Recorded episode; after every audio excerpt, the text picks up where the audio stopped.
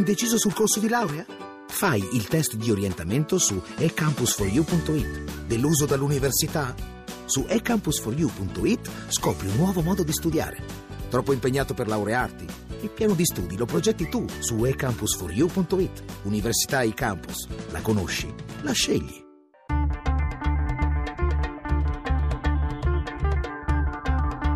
Bianco e nero. Le 18 e 12 minuti, benvenuti a Bianco e Nero. Questa sera parliamo di immigrazione, ma con una premessa che è la seguente, ed è questa, una missione di colpa. Non ci capiamo più niente, non ci si capisce più niente non ci capisco più niente. Già soltanto quando parliamo di migranti, di immigrati, di rifugiati, di profughi, di clandestini, di migranti economici, e chi più ne ha più ne metta, riveliamo la nostra incapacità di capire il fenomeno, le persone con cui abbiamo a che fare, i motivi per cui partono, i motivi per cui arrivano. Insomma, abbiamo una grandissima difficoltà a capire. Su questa difficoltà a capire poi si poggia così come una coltre eh, di incomprensione tutto l'effetto emotivo, ogni giorno, ogni volta eh, rafforzato dalle immagini che siamo in qualche modo costretti a vedere. L'ultima, quella del piccolo Aylan, il bambino di tre anni, curdo, trovato affogato, morto su una spiaggia turca che ha riaperto il dibattito sulle nostre colpe, sulla cecità dell'Occidente, sull'insensibilità dell'Europa e più che, anche qui su tutti questi versanti difficilmente esplorabili. Insomma, non ci si capisce più niente. Noi cercheremo di dare un contributo, un po' di lettura, di interpretazione, di chiarezza con i nostri due ospiti di oggi, se ci sarà possibile. Intanto li ringrazio per aver accettato il nostro invito. Saluto um, Cristina Giudici, che è una giornalista, l'autrice di un libro molto interessante che vi raccomando che in, in, in gran parte aiuta a capire almeno una parte di quello che sta accadendo. Cristina Giudice è l'autrice di un libro che si chiama Mare Monstrum.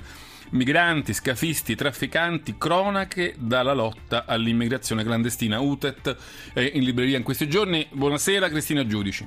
Buonasera, buonasera. E poi saluto uh, anche Sandro Gozzi, sottosegretario eh, con delega alle politiche europee, che da, insomma, da, da molti mesi, da, da, anni ormai segue queste vicende con il punto di vista dell'Europa. Buonasera, onorevole Gozzi. Buonasera a voi. Allora, prima di cominciare la nostra discussione, che forse questa volta non sarà tanto bianco e nero, ma semplicemente metterà in gioco due punti di vista diversi. L'uno, quello di Cristina Giudici, molto concentrato sull'Italia, sulla, sulla Sicilia, su Lampedusa, su Pozzallo, quasi in maniera microscopica, e quello di Sandro Gozzi invece che avrà uno sguardo più ampio sulle diverse frontiere che in Europa si aprono giorno dopo giorno al tema dell'immigrazione. Ma sentiamo prima di cominciare, come sempre, la scheda di Valeria Donofrio che almeno fa uno sforzo per mettere in ordine i temi di questa puntata.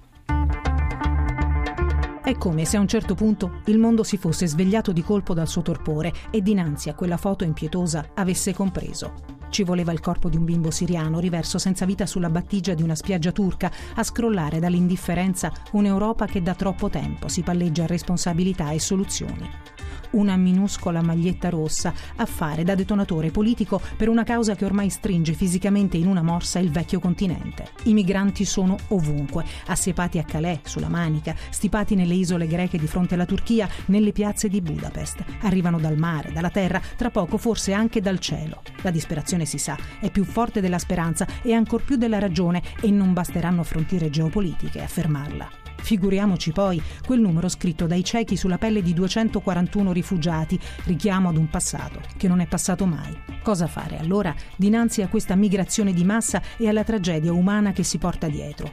Ieri Germania, Francia e Italia hanno condiviso un documento con il quale chiedono all'Unione un più efficiente sistema del diritto d'asilo, controbilanciato da un'altrettanto efficiente politica dei rimpatri un'azione congiunta che lasciava ben sperare in un inserimento dell'Italia nella stanza dei bottoni europea, da sempre appannaggio di Francia e Germania. Un entusiasmo però durato lo spazio di una notte. Già quest'oggi Merkel e Hollande sono tornati a giocare la loro partita presentando all'Europa una proposta firmata a quattro mani per un'equa ripartizione di migranti tra Stati membri con meccanismi permanenti e obbligatori, che è un po' come ricordare una volta di più chi comanda. Intanto, a rendere ancora più complicato il momento, qualora ce ne fosse bisogno, ci sono non solo i migranti già approdati in Europa, ma anche quelli che verranno. Entro dicembre l'ONU stima che nell'Unione si registreranno almeno altri 130.000 arrivi che si sommerebbero ai 340.000 dei primi otto mesi. Cifre impressionanti, ma forse meno di quanto sembri. L'Unione ha 508 milioni di abitanti divisi tra 28 paesi. 470.000 migranti rappresenterebbero lo 0,08% della popolazione. Siamo davvero davanti a un'invasione?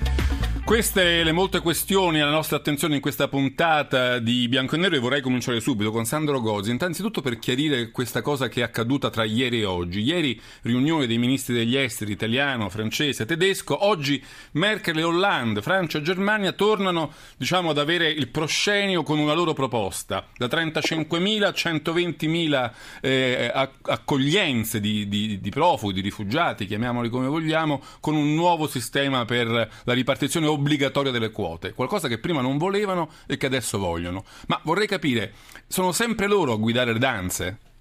Ma guardi, ehm, che prima noi proponevamo, loro non volevano e adesso loro vengono sulle nostre posizioni, perché questa è la realtà dei fatti. Noi un anno e mezzo, eh, è da un anno e mezzo che il nostro governo indica qual è la via unica possibile per go- cominciare a governare eh, i flussi migratori e l'emergenza anziché subirle. Da un anno e mezzo diciamo che le famose ormai regole di Dublino, quelle che obbligano il primo stato di approdo dei eh, flussi dei migratori richiedenti asilo, deve gestire eh, l'intero processo. Sono del tutto inadeguate e obsolete. Da un anno, e eh, finalmente ci siamo arrivati, eh, eh, diciamo che il Mediterraneo è una frontiera comune europea che quindi va gestita in comune con l'impegno di tutti i governi e delle istituzioni europee, non deve rimanere solo dell'Italia. Eh, da un anno diciamo che i, i richiedenti vanno ridistribuiti e che dobbiamo lavorare molto di più e molto meglio tra Europa e paesi di origine, soprattutto Europa e Africa.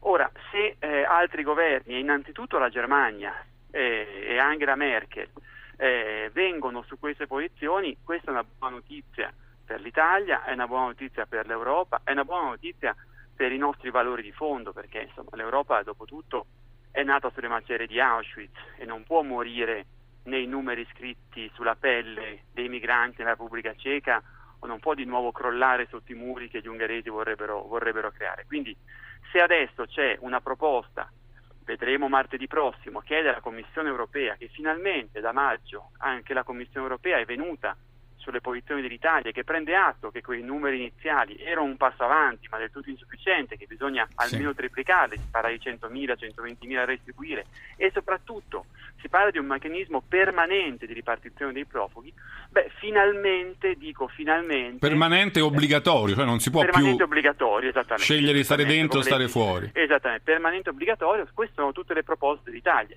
La eh, fermo un momento, Gozzi, perché volevo sentire Cristina Giudice per allargare il nostro sguardo sui vari temi temi che affrontiamo.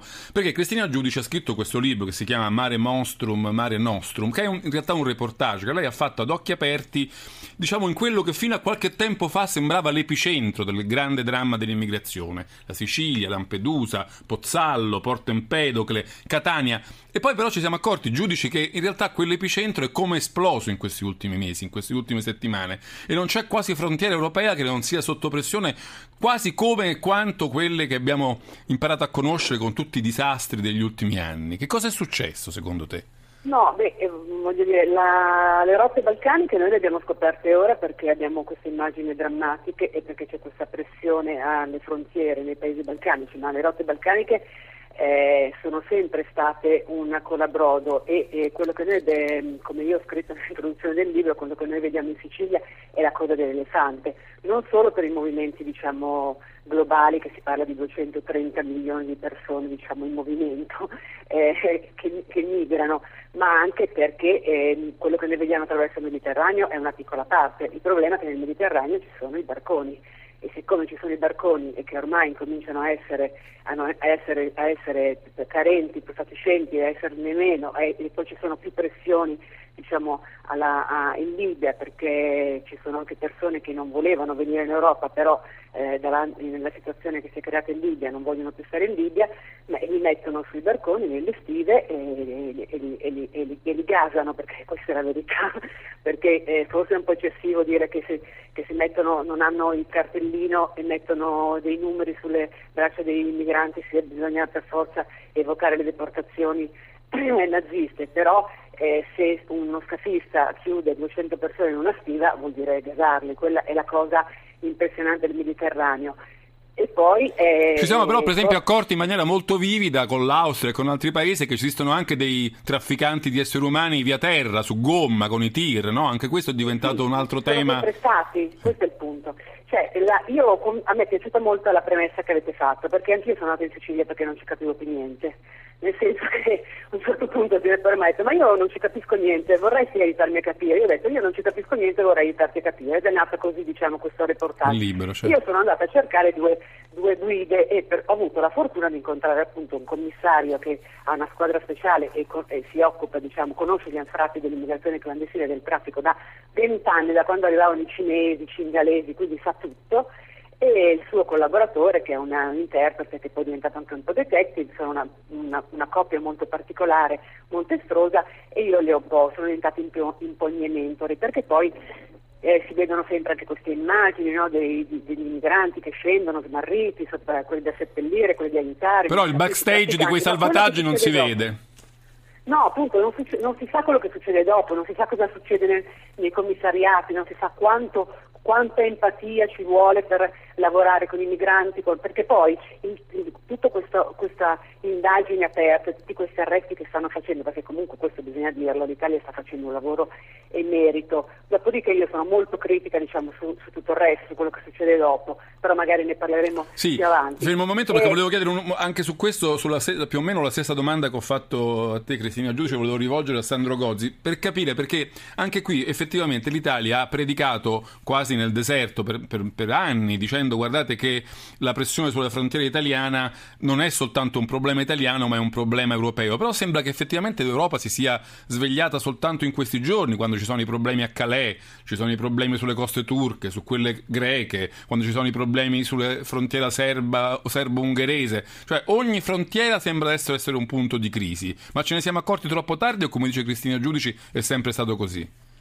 Beh, ehm, ce ne siamo accorti molto tardi. Io credo che il punto di cambiamento eh, nell'atteggiamento dell'Europa, che vista dalla nostra prospettiva aveva trasformato l'egoismo e l'indifferenza degli europei, abbiamo trasformato il Mediterraneo da culla della civiltà europea in cimitero del loro egoismo e dell'indifferenza.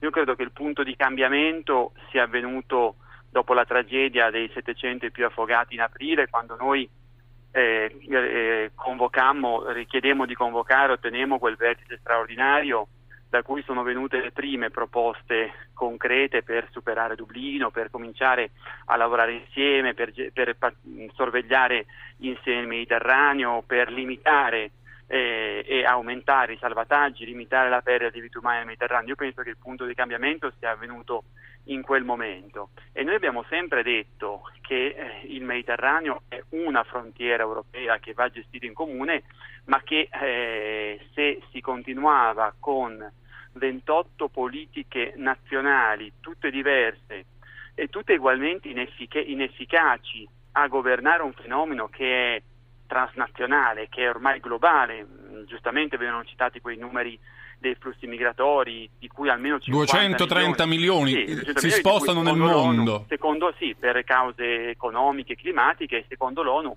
più di 50 milioni per cause politiche, cioè ci sono 50, più di 50 milioni di rifugiati politici o potenziali rifugiati politici. Noi abbiamo sempre detto guardate che eh, c'è anche una rotta balcanica, del resto già in giugno in quel vertice su cui noi lottammo molto, in cui il Presidente Renzi si spese molto, fu l'Italia a inserire in, quel, in, quel, in quegli impegni anche l'impegno di tenere eh, una nuova strategia per i Balcani e il termine rotta balcanica ufficialmente l'abbiamo fatto entrare eh, in questa emergenza in giugno, eh, non aspettando eh, i, i, la crisi di questi giorni. Onorevole Gozzi, la devo fermare. Perché, perché è chiaro che o gestiamo tutte le frontiere insieme oppure rischiamo se, di se, ognuno gestisce la pro, se ognuno gestisce la propria non si arriva a nulla, anzi si aggravano i problemi. Ci dobbiamo fermare per il GR regionale che arriva tra pochi secondi, però torniamo subito dopo a bianco e nero con Sandro Gozzi e Cristina Giudice a cercare di capire un po' meglio il fenomeno dell'immigrazione e come l'Europa sta cercando di gestirlo. 800 05 0578